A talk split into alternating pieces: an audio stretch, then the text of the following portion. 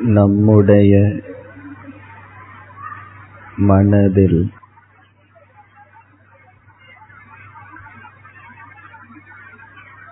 நம்முடைய முயற்சியின்றி விருப்பு வெறுப்பு பொறாமை இவைகள் குடிகொண்டிருக்கும்.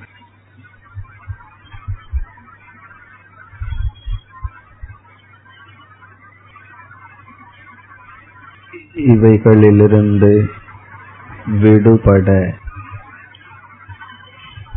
முக்கியமான ஒரு வழி ஈஸ்வரனை அறிதல். ஈஸ்வரனை நம் சிந்தனைக்குள் எடுத்து வருதல்.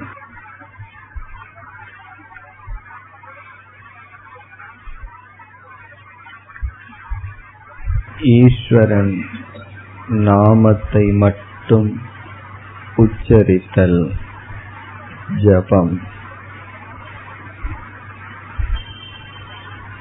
ஈஸ்வரனுடைய பெருமையை உணர்தல். விபூதி தியானம்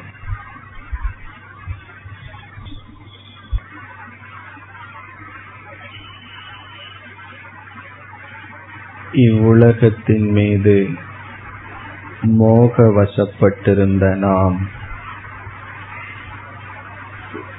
வெறுப்பை சாதனையாக பயன்படுத்தினோம்.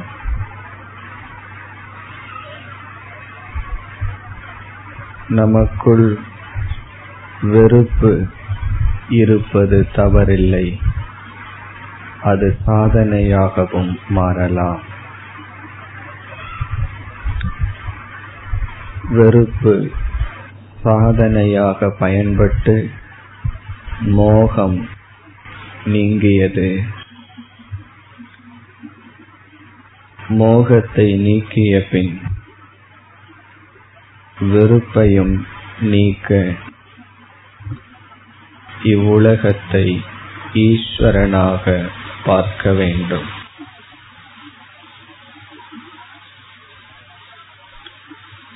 இவ்வுலகத்தில் குறை காணுதல் பண்டித லட்சணம்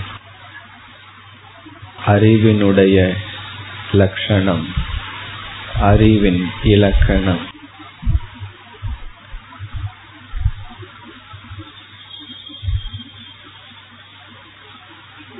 குறை காணுதல் தொடரும் பொழுது தோஷமாகிறது.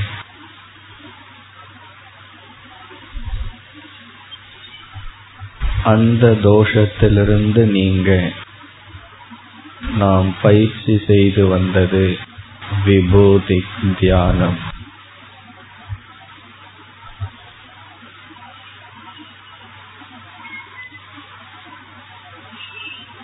ஜபத்தை தொடர்ந்து அல்லது மற்ற நேரங்களில் மனதை அமைதிப்படுத்தி ஈஸ்வர விபூதியை மனதில் நினைத்திருத்தல் மனதை விரிவுபடுத்த செய்யப்படும் விபூதி தியானம்.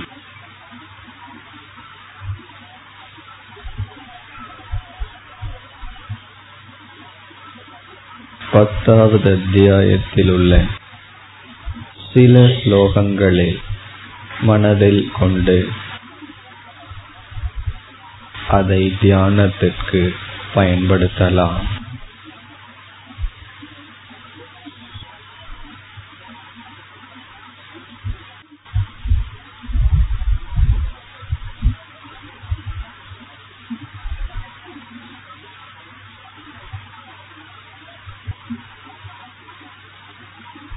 எதையும் சிந்திக்காமல் இருத்தல் ஒருவித தியானம்.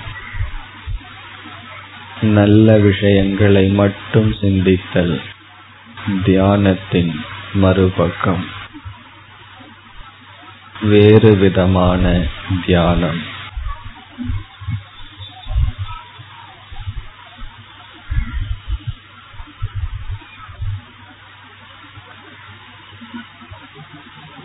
எப்பொழுதெல்லாம் உலகத்தை நான் பார்க்கும் பொழுது பொறாமை வெறுப்பு மோகம் வெறுப்பு லோபம் வருகிறதோ அப்பொழுது விபூதி தியானத்தை மேற்கொள்ள வேண்டும்.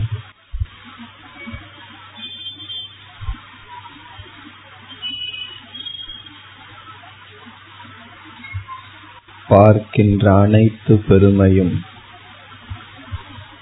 ஈஸ்வரனை சார்ந்தது. என்னிடம் இருக்கின்ற பெருமை இறைவனை சார்ந்ததென்றால் என்னை சுற்றி இருப்பவர்கள் அடையும் பெருமையும் ஈஸ்வரனை சார்ந்தது. மற்றவர்கள் உயர்வில் நான் மகிழ்கின்றேன்.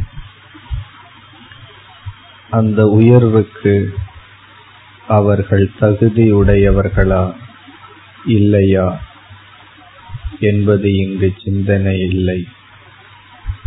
நான் மகிழ்கிறேன்.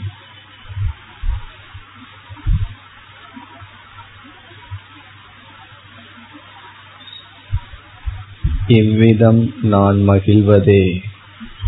அவர்களை விட நான் உள்ளத்தில் உயர்ந்தவனாகிறேன்.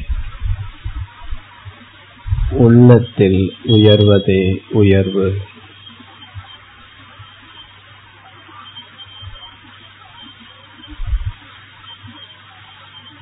என் மனதிற்குள் நான் ஏற்படுத்தும் உயர்வே உண்மையான மேன்மை. அது எனக்கு மட்டும் தெரிகின்ற ரகசியம். அந்த உயர்வு விபூதி தியானத்தில் அடையப்படும்.